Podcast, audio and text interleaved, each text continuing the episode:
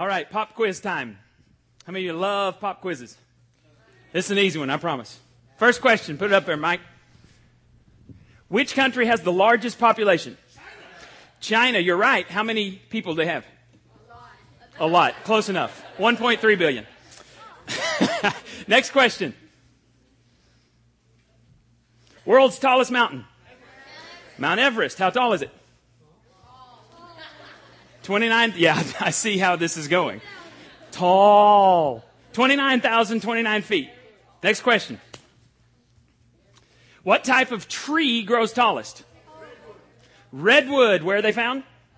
California. Do you know how tall the tallest one is? three hundred seventy-nine feet. Yes, I got it right. Last question of this one. World's richest man. Me. Bill Gates is number two. I guarantee you don't know the... Go ahead and put it up there. I forgot his name. Carlos Slim Helu. He's got fifty-three point five billion. Bill Gates only has fifty-three billion. Measly five hundred million. Just cost him the top spot. All right, now let's do another pop quiz. Which country has the smallest population? Vatican City. seven hundred seventy people. Why does James know that? Don't go there. Don't go there. World's smallest mountain. What? I didn't hear that, but it must have been good. Mount Weishproof. Now, I don't know wish. I don't know. I don't care. You didn't know it either. one hundred forty-one feet. Now, this depends on your definition of a mountain. So I'm like, one hundred forty-one feet? Come on. But that's that's in the in the record books. Smallest type of tree in the world. Not the bonsai. A dwarf willow. They can grow between one to six centimeters. I'm thinking, why bother? You're not a real tree. Come on. World's poorest man. I know you don't know this one. Actually, actually, before I tell you this dude's name, this dude owes twenty-two point four million dollars because of dot com, the dot com debacle. He he made some investments. So honestly, although you think you're the poorest man in the world, this dude owes more than all of us combined. His name, what was it? Jed Matthews. I don't I don't want to be Jed. Anybody want to swap places with Jed? Now, which list carries more prestige? The bigger and better list or the smallest list? Bigger and better. Which list gets more respect? In American society, do we almost always promote bigger is better? Yes, we do. And what about in our churches? Do we tend to focus on bigger is better? Uh, trick question. We think that more people, more money, bigger ministries, buildings, more programs, greater talent will result in greater effective, effectiveness in the work of God. And what do we tend to think about smaller things? We tend to think that God is not working in small churches with lesser talents and lesser programs and, and lesser budgets. We think if it isn't big, God isn't in it. Am I right? Am I right? But it doesn't stop with churches. Often we think about this about ourselves. We think that we're not talented enough or smart enough or knowledgeable enough or important enough for God to use us in any meaningful way. Am I right? I was listening to a, a pastor. His name's Matt Chandler. He's in the Dallas area. And um, great talk. He's talking to church leaders and pastors. And he goes to this church. He never wanted to go to this church in the first place. Tried everything he could not to go to the church, and they hired him. So he goes to the church, and it's one hundred sixty, fifty and sixty, sixty-year-old people. And, and a few years later, it's turned into eight thousand twenty- and thirty-year-olds. And he says to this group of, of religious leaders, he says, now I'm the pastor of a church I never wanted to pastor. We're way wide and about that deep. When it comes to the kingdom of God, bigger isn't always better, is it? Well, let's look at what Jesus has to say about this in Luke chapter thirteen. Jesus said, "What is the kingdom of God like? How can I illustrate it? It's like a tiny mustard seed that a man planted in a garden. It grows and becomes a tree, and the birds make nests in its branches." He also asked, "What else is the kingdom of God like? It is like the yeast a woman used in making bread. Even though she put a, only a little yeast in three measures of flour, it permeate, permeated every part of the dough." Now, here's the thing. No one had ever seen the kingdom of God, so Jesus came up with these stories to describe it so you could get a, a picture in your mind of what the kingdom of God was like. And these two passages have caused all kinds of Bible experts to argue about what it means. Now, on one side, there are a group of people who say, well, you know, it's very easy. A mustard seed is smaller than the, the uh, head of a pencil, sharpened pencil. And in one season, that seed can grow to twelve, twelve to fifteen feet tall. That's pretty impressive growth, right? That's as far as it goes, but that...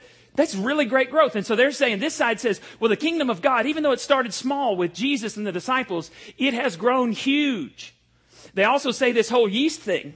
You know, it just takes a little bit of yeast and it and it touches the entire dough. And, and by the way, this is a bunch of dough. This isn't like for one loaf of bread. This is like for fifty or sixty loaves of bread. Just a little bit of yeast and it touches everything. And they say, this shows that the kingdom of God started small and it's eventually going to touch the entire world.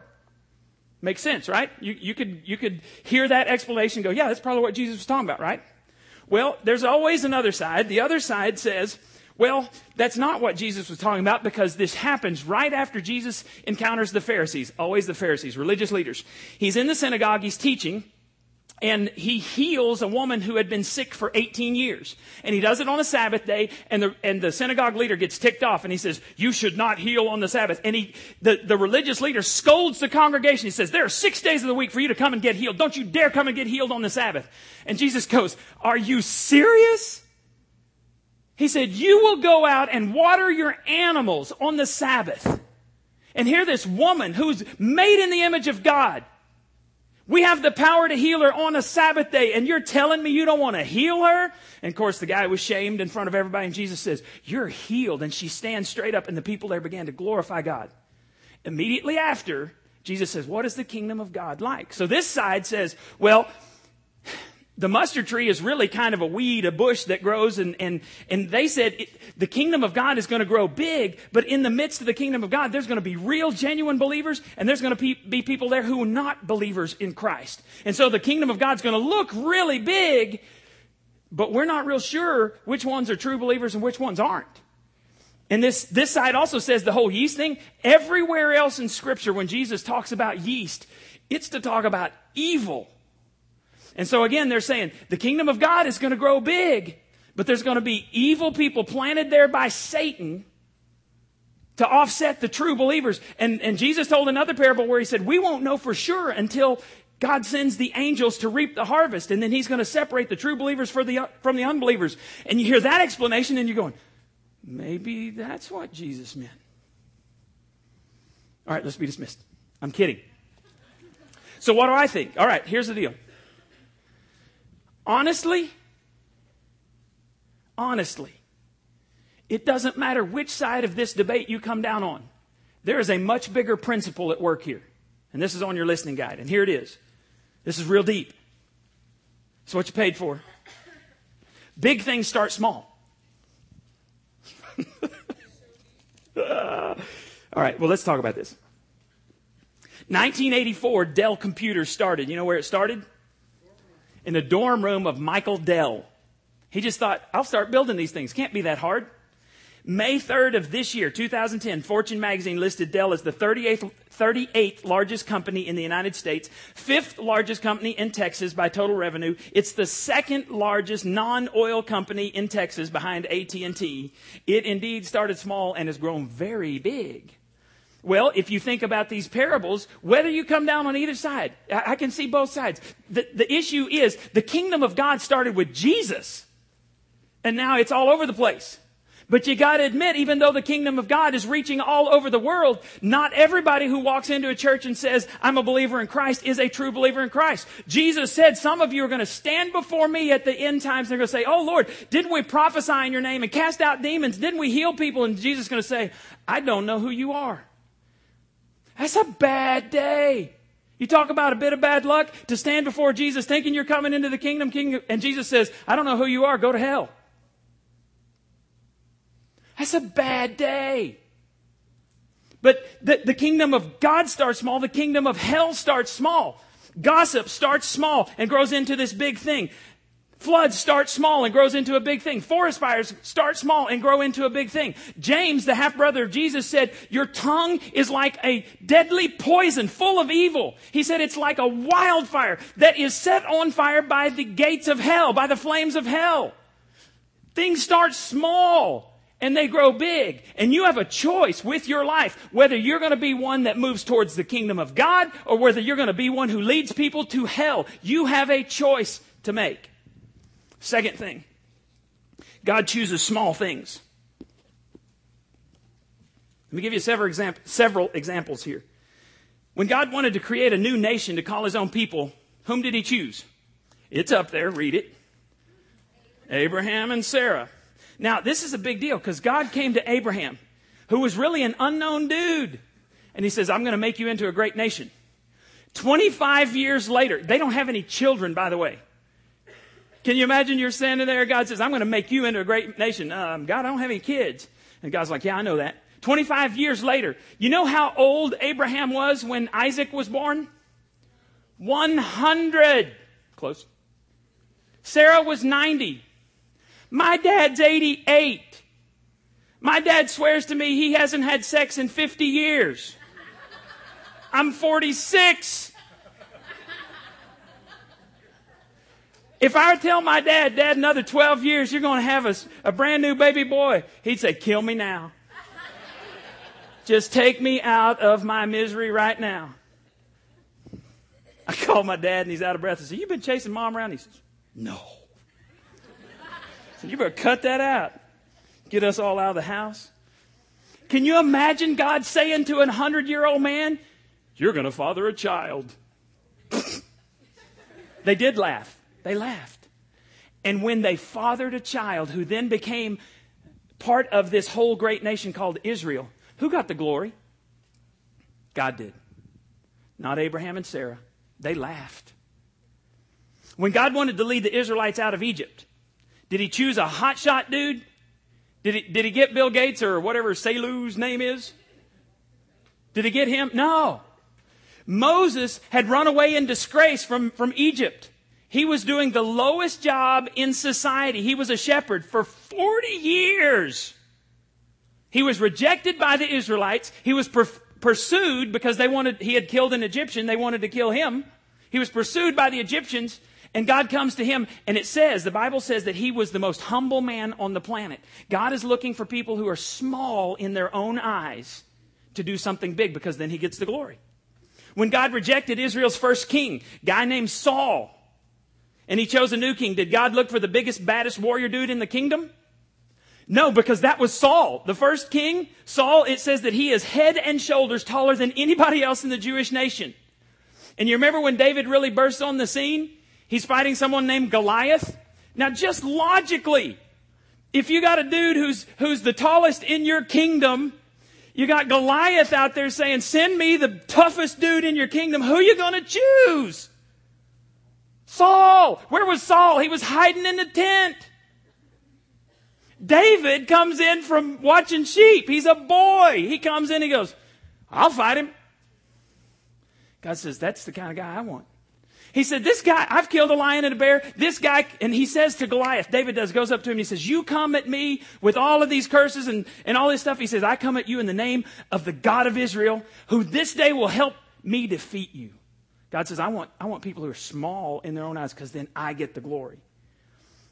When Jesus was going to feed the five thousand, whose sack lunch did he use? Little boys. When Jesus stood next to the joy basket, actually it was the joy box back then, but you don't know what that is. Whose offering impressed him the most, the rich dudes or the widows? Because the rich dudes would bring all these coins. This was a big box at the back. When you finished church, you would go out, a big box, and the rich dudes would take these coins and pour them in. Wow. Did you see all that money he gave? A widow who had one penny comes up, drops it in, and Jesus said, that is sacrifice. Can you imagine his, his followers going, huh? That dude gave a thousand dollars. Yeah, but that dude may have had a hundred thousand. She had one penny, and Jesus said, that's the one that's special to me because she understands sacrifice. When God came to earth in human form, did he come as a great and powerful king? No, he came as a baby. Did he come to a great and powerful king family? Came to a virgin girl about thirteen or fourteen years old who was engaged to a carpenter. He came as a baby because nobody's afraid of a baby. When we started New Life Community Church eight years ago, twenty-four people met at our first service, and five of them were named Washburn. nineteen people, not named Washburn, came to our first service. And today we're over ten times larger.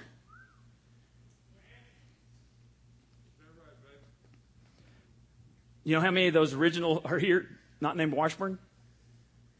twelve that are still with us. God starts small, and he says, when I can trust you, he grows it into something big. The pattern in Scripture, God chooses small things, insignificant people to do big stuff. So here's number three. God chooses, I want you to write your name in that blank. I don't care if you're a Christ follower or not, you write your name in the blank. God chooses you, and he's choosing you today to do something that lasts beyond your lifetime. God is choosing you to do something bigger than yourself. Okay, my Haiti people in the group, stand up. Just real quickly, stand up.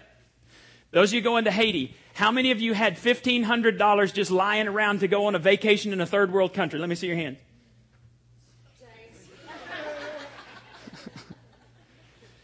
Some of these folks did not have a dime extra to pay. How dare you think you should go if you're not rich? This last year, New Life has given four thousand dollars to World Vision for Haiti relief.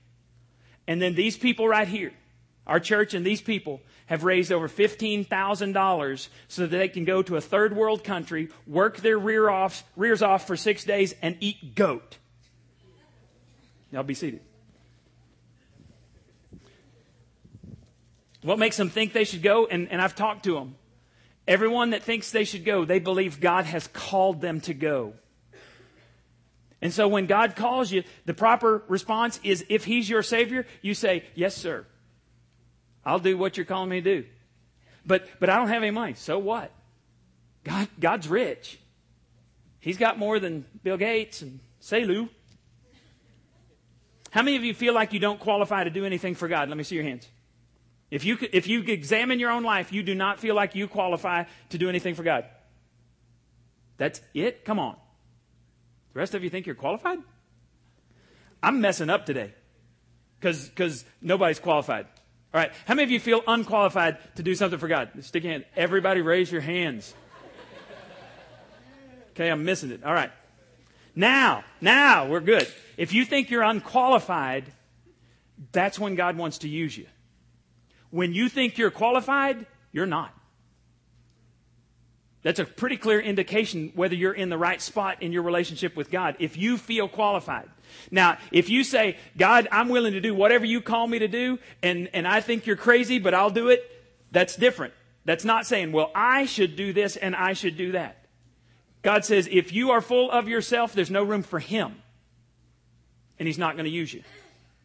Now, nobody has fifty-three point five billion dollars. Nobody here has the ability to heal diseases, cast out demons, heal marriages, raise dead people from, from the dead. Raise dead people to life. Is what, you know, raise dead people from the dead. Y'all don't even have the power to raise live, live people from the dead. So get off. Right? But God has all power, and he wants to use you. Let me show you something from First Corinthians chapter one, verse twenty-seven. God chose the foolish things of the world to shame the wise, and he chose the weak things of the world to shame the strong. He chose what the world thinks is unimportant and what the world looks down on and thinks is nothing in order to destroy what the world thinks is important.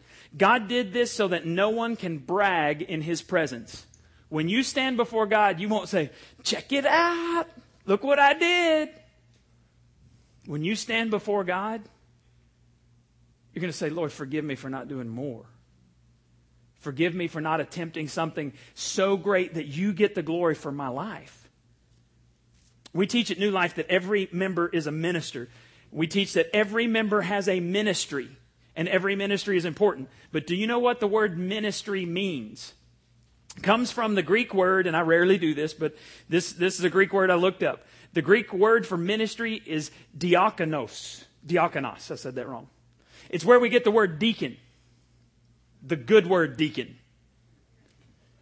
And according to Scripture, we're all supposed to be deacons. Do you know what it means? Here's the definition. It means to serve another, one who serves another, and one who carries out the commands of another. If you're a true servant of God, you don't get to choose which commands you follow and which you don't. If you're choosing, picking and choosing, that disqualifies you from serving in the kingdom of God. We're all supposed to serve one another and carry out the commands of Christ. And Jesus says, if you're a faithful minister, you'll carry out the smallest commands. And in fact, the smallest commands are where He determines whether your heart is right to give you bigger commands. It's a test. He gives you small things to do. And if you don't carry out the small things, God says, I'm not going to waste my time with you on bigger assignments because you're not interested in serving me. You're interested in serving yourself. So I guess the question is, what kind of minister are you? What kind of deacon? Diakonos. What kind of diakonos are you? What kind of servant are you? Can God count on you to do the small things? Or maybe, maybe I should ask, can God count on you to do anything? Because you're supposed to be a minister in the kingdom of God. Now, small things can have a big impact. Here's another pop quiz.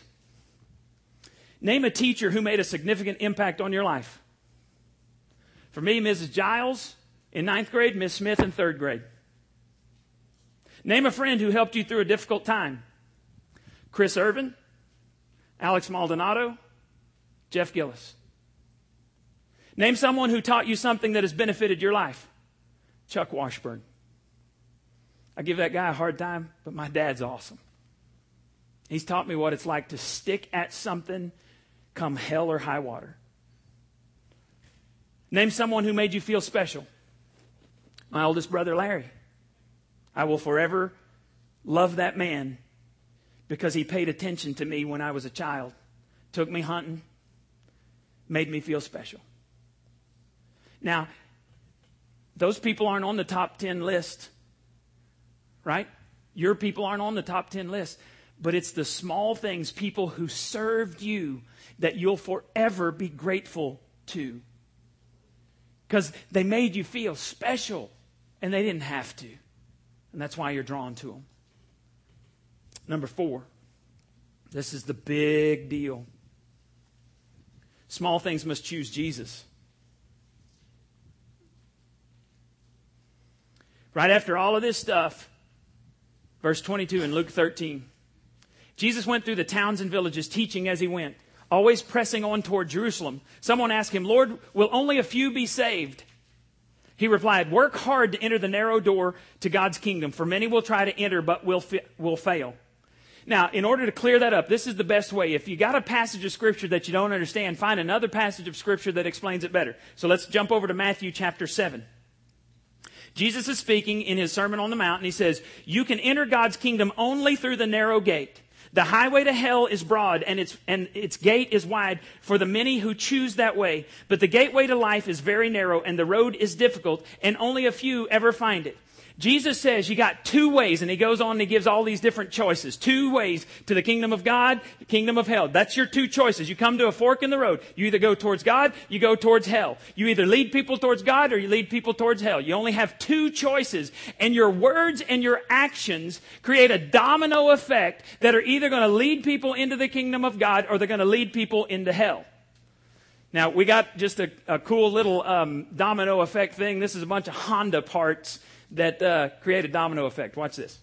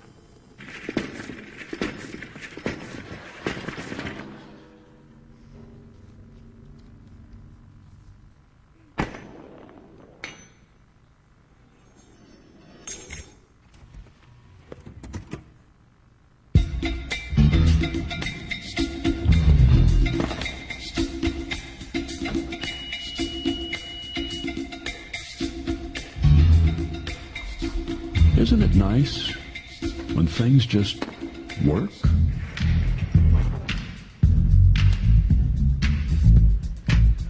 Pretty cool commercial, huh? There are two ways you can choose, and we choose it every day. And and Jesus said the broad road where everybody is leads to hell.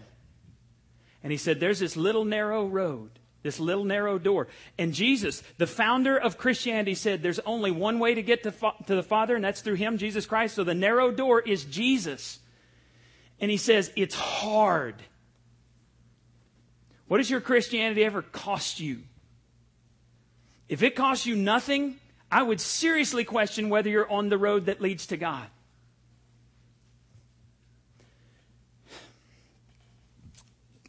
Too many people have an easy Christianity that makes no demands on them. Jesus says you can't walk on two roads in two different directions at the same time. Being religious will lead you to hell, but it's easy and it's crowded. But following Christ and moving towards the kingdom of God is hard. And let me just tell you something.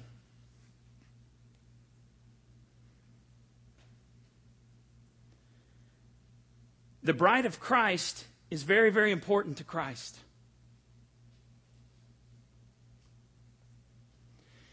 And when you attack the bride of Christ, you are standing up, ready to duke it out with the God of the universe, because that's his bride. You come in my house and you do something to my wife, we're going to have issues. It's called a Glock forty caliber. Too many people casually date the bride of Christ. Too many people think nothing of gossip. And there's nothing that pisses me off more than the bride of Christ gossiping about the bride of Christ. And some of you are going to walk out of here and say, he said pissed off. And you're going to gossip at lunch today about what I said. And if you want to gossip, please don't come back here. What we're doing is much too important. If, however, you want to be real and say, I struggle, whether it's alcohol or drugs or sexual addiction, pornography, if you want to be real, this place is a place that's real. Real people with real problems, but we have real answers in a risen Savior, Jesus Christ. But if you want to get me fired up, then you come in and you start talking crap about somebody in the church.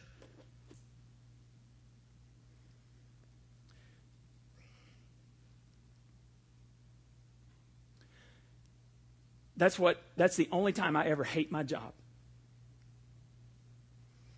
Is when people who are supposed to be in the kingdom of God attack other people who are supposed to be in the kingdom of God.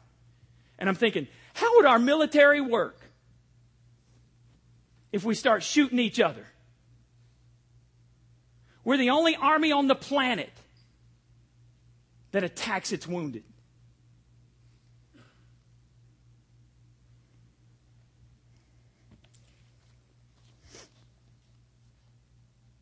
God has chosen you, but have you ever chosen him? There are clues in the way you conduct your life about whether you're a follower of Christ. But there's clues in the way a church conducts its business about whether they are going to be glorified by God. Listen to this. In the heart of Chicago's West Side, this comes from a World Vision article, by the way. In the heart of Chicago's West Side, thousands of inner-city families struggle daily to make ends meet. But that hasn't kept many local Christians from joining forces to share the little they have with others in need. It all began December twenty-sixth. It all began December twenty-sixth, two thousand three, when an earthquake shattered Bam, Iran, destroying an estimated eighty percent of the city. It happened on a Friday, so I knew that by Sunday my people would be asking how they could help, says Reverend Marshall Hatch, pastor of New Mount Pilgrim Church in Chicago's West Side.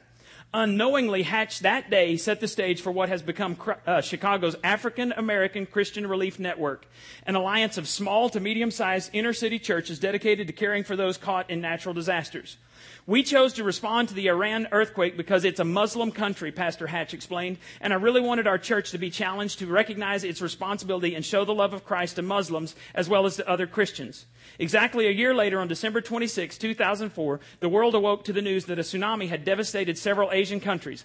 By this time, Hatch had invited two other local African-American churches, Greater Saint John Bible Church and New Landmark Missionary Baptist Church, to join his congregation in responding during disasters. Together, these three middle to low-income Christian groups reached deep into their pockets and raised eight thousand dollars. Their gifts to care for the Bam earthquake and tsunami survivors were given to World Vision for its frontline work during those disasters. World Vision is on the west side of Chicago, Pastor Hatch said. We wanted to sow back into an organization that's working in our own community. Yet the biggest gift of all was still to come. Using their networks with other churches and pastors, these three founding churches grew the African American Christian Relief Network to thirty Westside churches. When Hurricane Katrina ripped through the Gulf Coast on August twenty-ninth, two thousand five, the network went right to work and raised more than fifty thousand dollars to help survivors. And we went there as well, Pastor Hatch said. We took relief supplies to the small town of Rayne, Louisiana, where evacuees were flocking after the hurricane. We took nurses and ministers so that we could have a ministry of presence among the people in desperate circumstances. During their time in the hurricane-damaged area, the Chicago team worked alongside local church leaders, many who were exhausted from trying to address the overwhelming needs of those who were homeless and displaced. In early October, the African American Christian Relief Network also brought seven of these pastors to Chicago for a few days of respite, relaxation, and recharge. During that time, these pastors shared from local pulpits, presenting a first-hand account of what was happening in the aftermath of Hurricane Katrina to those who had given so generously. Reverend Ira Ackrey, pastor of Greater Saint John Bible Church, said the experience of giving, often out of their own need, to people in even greater need has deeply touched his congregation. I think sometimes people living in the inner city who suffer, as our people often do, relate to other people who are suffering as well. In the midst of our own poverty, we are willing to sacrifice. This ministry has encouraged my church to see beyond our own situation and conditions to help others. Now the network stands ready to make a difference when the next disaster strikes. It's really people and their hearts that are central, Pastor Hatch says. Our people saw on T V what everyone else saw, but as Christians, we're going to show up. If the church is relevant, they're going to want to know what they can do. If the church is relevant, they're going to say, what can we do? Next Sunday, you got an opportunity to descend on a neighborhood and just share the love of Christ. And how hard is that? We're taking off Sunday morning so that, so that you have an opportunity to come and serve people. And I guarantee you, if you'll pray this week that God will use you, it will be an experience that you'll never forget next Sunday. Can you imagine the domino effect if this group right here caught it? And we said, we're going to use our actions and our words, because the Bible's real clear that we're to speak only words that build others up, that benefit those who listen. Can you imagine if a group of people said, I'm only going to speak what is beneficial for them? Now, sometimes you speak the truth in love. Don't have any problem with that. But honestly, when we gossip and we slander, there's no love involved except love of ourselves. We love ourselves more than we love other people. Jesus said he, his body would pour out grace on people. And what I want New Life to be known for is grace. Don't miss the opportunity next week. Now, we're going to finish up with this. We need about eight thousand dollars to put a roof on Eula's house. And Eula didn't know I was going to do this. She didn't have a clue. But when we started this whole thing, we said, uh, God, do something that's bigger than us. And so then, you know, I went over and we were going to repair the roof. And then there's some, some sheetrock damage on the inside. And I went over, I'm filming and, and I see the roof and I went, oh no. She has no insurance because she can't get insurance because her roof is four layers of composite shingles and one of wood shake shingles. And so God said, you got to put on a roof. And everybody I talked to said, you got to put on a roof. We got to put on a roof. So taking all of that off, decking it, putting shingles back on is going to cost about eight thousand dollars with, with the carry off and all of that stuff. Now, here's what we're going to do. And I'm insane. And I know some of you are thinking this. You tell me this all the time. You're nuts, dude, because this is last year. We raised forty-one thousand dollars on one day to buy the land that's over here next to us. And then we've got people that have, that have made a three-year commitment to give over and above the tithe in our tithe, tithe in our Building a Great Life thing. And, and we got some people in our church that are giving twenty percent and living on eighty percent. So they're going way above and beyond the tithe. And people are going, you are nuts to ask for another offering. Here's all I know. God said we're supposed to put on a roof. It's up to God, and so all I know to do is tell you, we're going to have some buckets at the back, some people are going to be standing back there, and, and you just, everything that goes in the white buckets, hold those up, guys, just hold them up. Everything that goes in the white bucket goes towards Eula's roof. And, and it's going to take us a couple of months to get the roof there anyway, so we've got some time to do some fundraising. So, this is God's deal. God, you owe eight thousand dollars.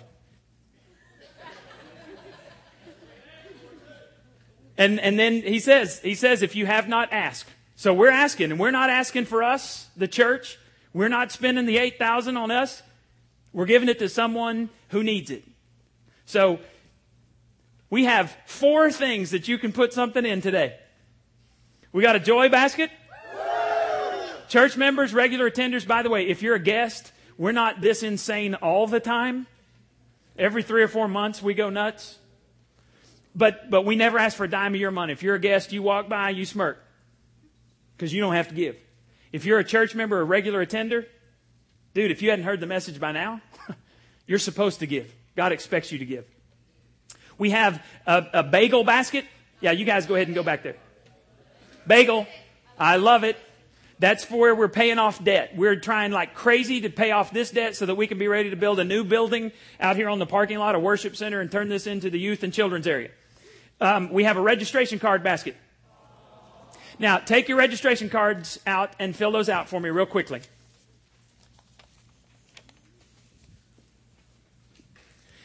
And I always ask you to write something on the back. So, the four points we had today. Big things start small. God chooses small things. God chooses you. Small things must choose Jesus. Which area do you think you need, you needed to hear today? If it's that God has chosen you, you write down, you can either write down number three or God chose me. Or if you didn't realize that God uses small things, then you write down God uses small things or God chooses small things. Or if you knew that you're supposed to put your hands in, in, in God's hands, put your mouth and your actions and your life in God's hands, but you hadn't done that, then put number four. That's, that's small things must choose Jesus in order to make an eternal impact.